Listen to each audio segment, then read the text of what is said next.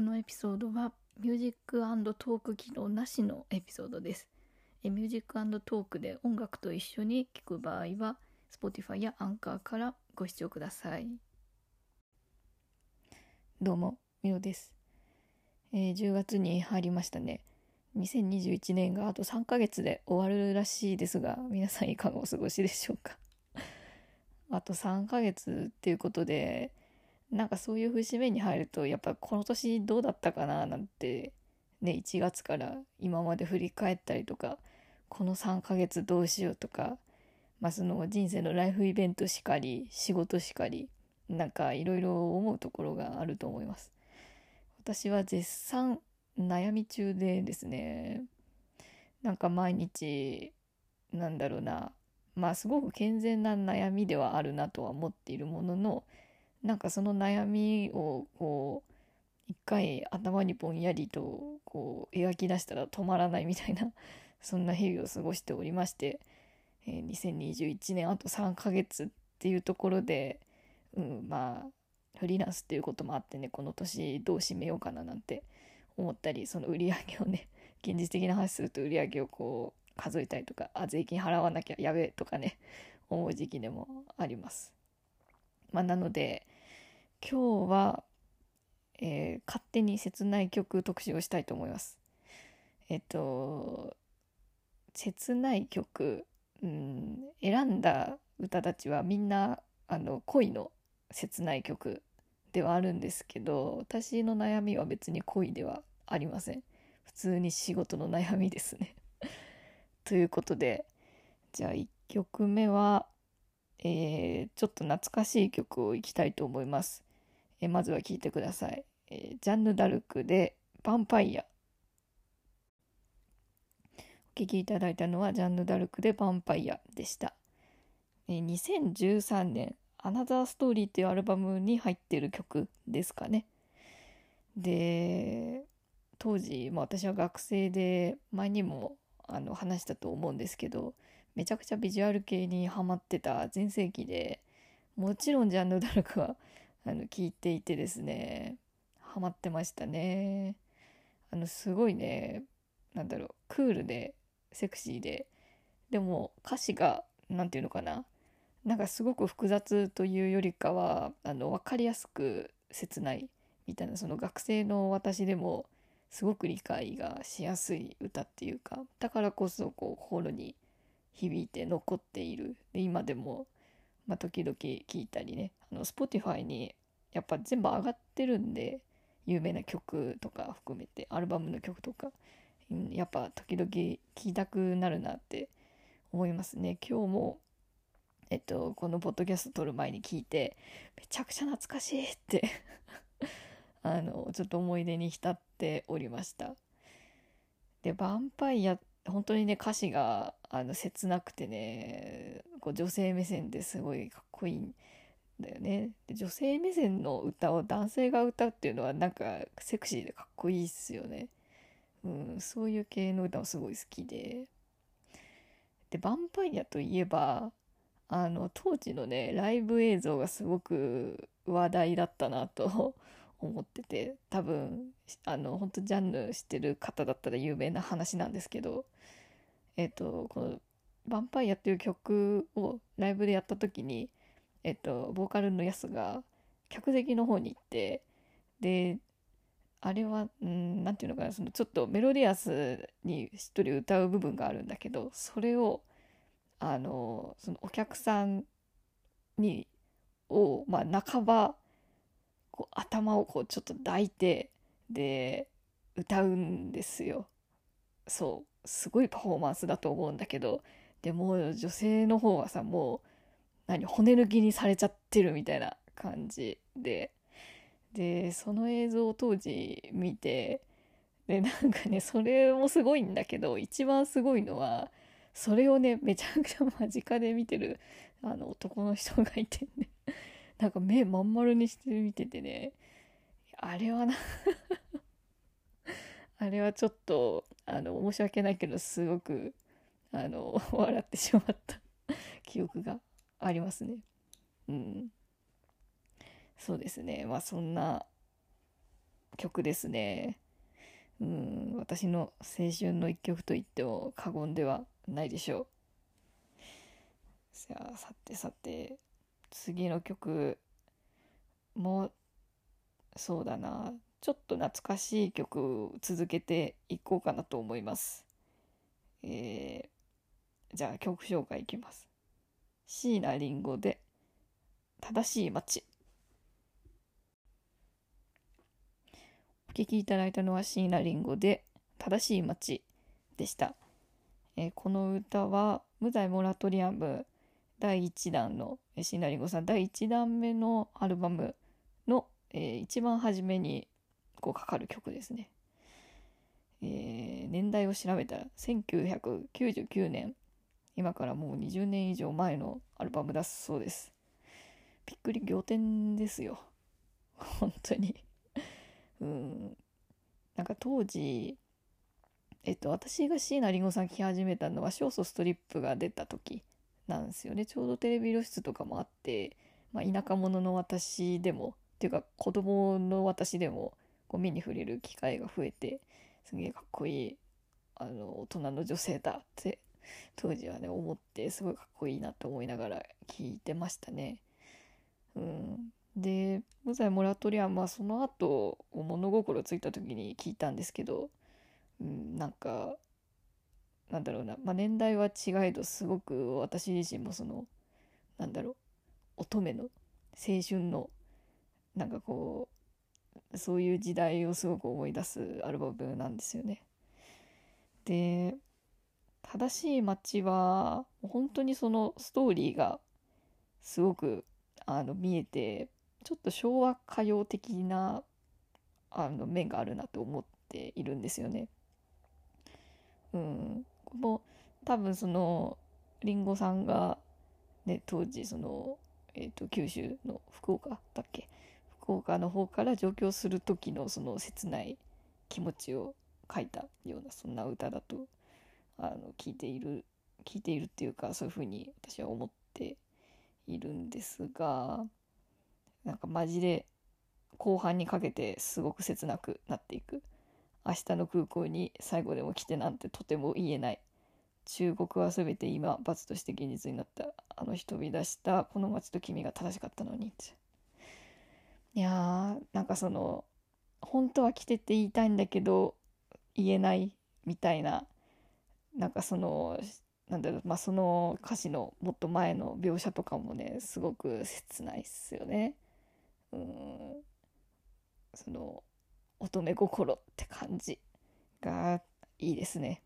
うん、あのこの歌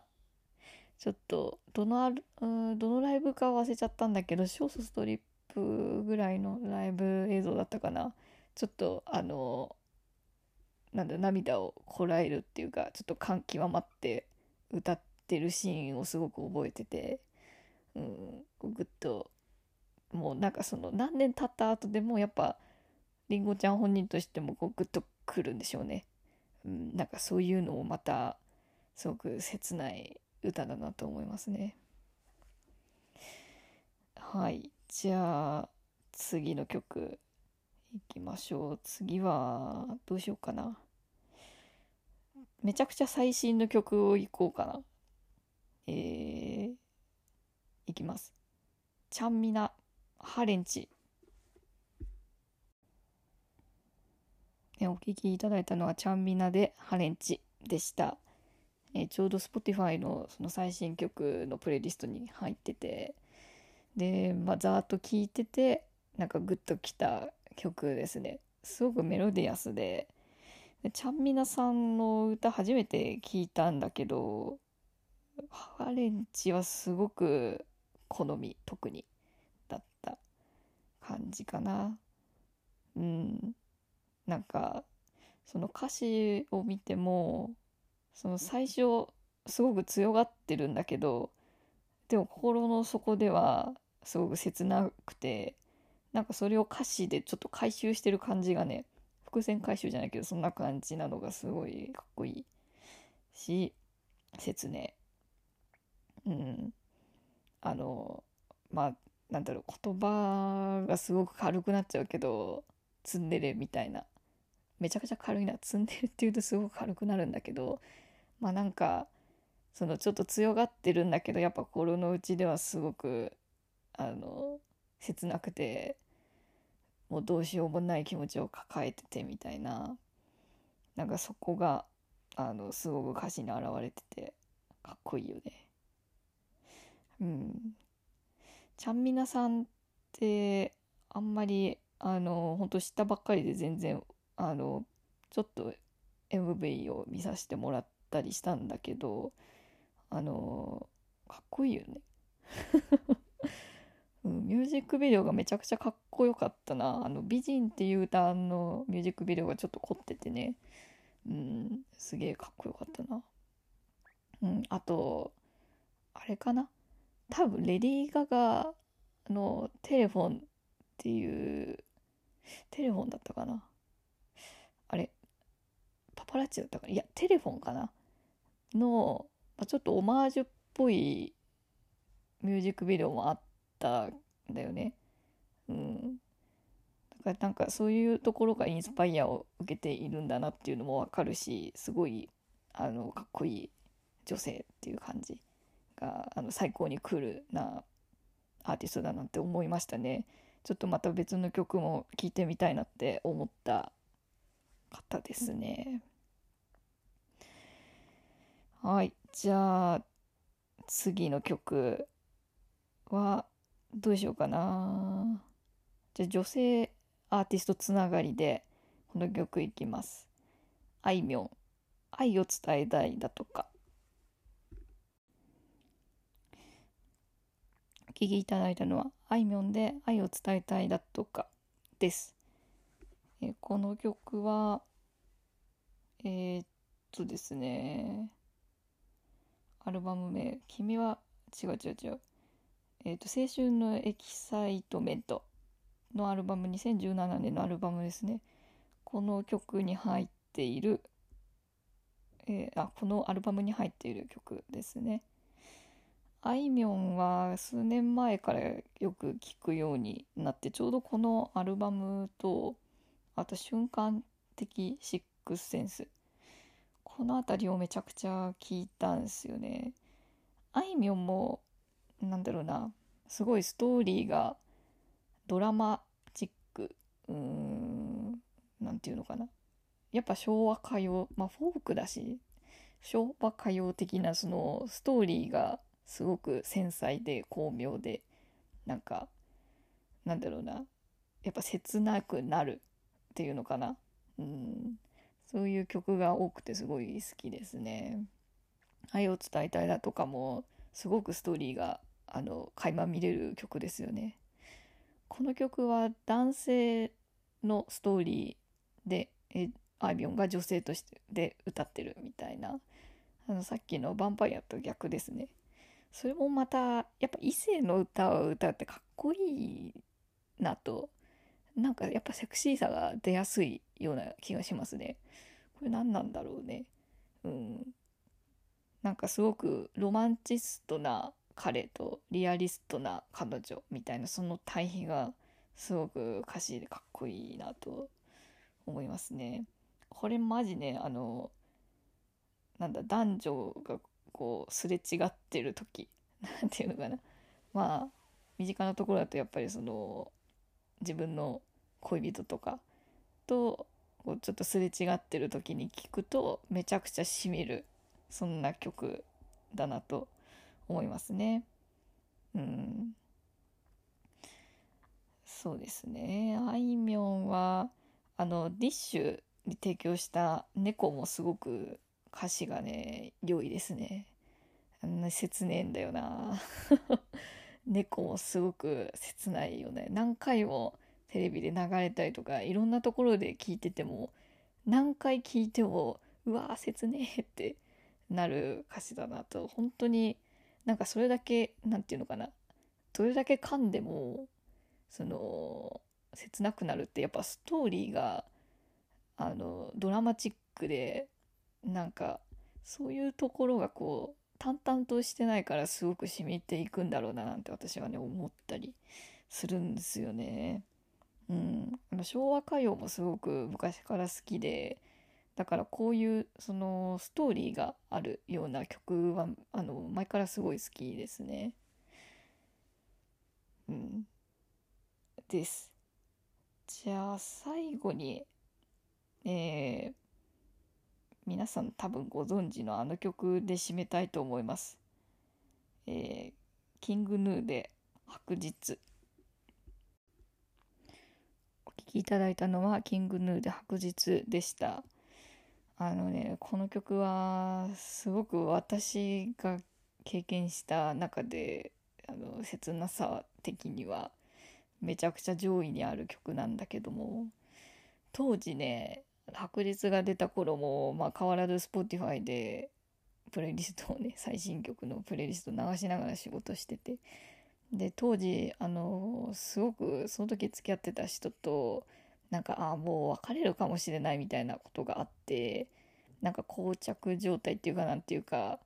そういう時ででなんかすごくなんだろうな傷ついたし傷つけちゃったかもしれないしみたいな。ところですごく悶々としてた時にまあ仕事しながらこの歌流れてきてもうめちゃくちゃね 仕事中なのにもう号泣しちゃってっていうなんかすごい私の中ではあの壮絶な過去を あの物語る歌なんだけどやっぱその出だしの歌詞やばいなと。時には誰かを知らず知らずのうちに傷つけてしまったり失ったりして初めて犯した罪を知る。やば。あのー、すごくド直球に来るじゃない。で私超悶々としてたから本当にそのこの歌詞の通りにあのー、傷つき傷つけたみたいなところで悶々としてたからぐさぐさぐさみたいな。なんかそんな感じだったなと。うん。いや本当にまあもうなんかいろんなところでキングヌーがやべえって言われた。うん。なんかそのキングヌーやべえのそのなんだろうな沸点がドカーンってあの達した歌だなと思いますよね白日ね。うん。もう何も言うことはないです。うん。なんかでももう逆にそのすごく涙腺が崩壊するのでめちゃくちゃその不安定な時期に聞くとあのやばいと思います。要注意だと私は思ってます。そうですね。もうなんかメロメロメロディー的にももうやばいし歌詞もやばいあの人間誰でもさやっぱ傷つけ傷つきみたいなことってどうしてもあると思うんだけどもうなんかその傷をえぐってくる歌だなと思いますね。うんなんかやっぱそれを受け入れるまでの道中ってすごく厳しい道のりだと思うんですよね。なんかあのやっぱ自分って何て言うのかなすごく人間ってさあの自分を守りたい気持ちがどうしても働くからその気持ち VS なんか相手に責められても仕方がないことをしてしまったみたいなこととうんそこのせめぎ合いでどうしても辛くなるじゃない？うんだから恋愛ってなんだろうな、まあ、そういうのが顕著だし特にあの時間が解決するっていうあの最も虚しい言葉が最も有効な薬 だからあの本当にその言葉に何度も絶望して何度も救われたっていうそういう感じでそういうことを特にこの歌で思ってつらかったですね。うん、そんな曲です。はい。じゃあ、ここで、えー、今日のラジオは終わりたいと思います。えー、聞いてみてよかったなと思ったら是非フォローいただければと思います。はい。じゃあそんな感じで、えっ、と、概要欄にお便りフォーム、えっ、と、ウェブサイトなんですけど、お便りフォームを設けているので、是非番組のご感想とか、えこういう特集やってほしいとか、えそういう話があれば、ぜひぜひお気軽にお寄せください。めちゃくちゃ嬉しいです。はい。じゃあ、あと、ツイッターもやっているので、えっと、最新情報見逃したくない方は、ぜひフォローいただければ嬉しいです。では、そんな感じで今日は終わりたいと思います。ではでは。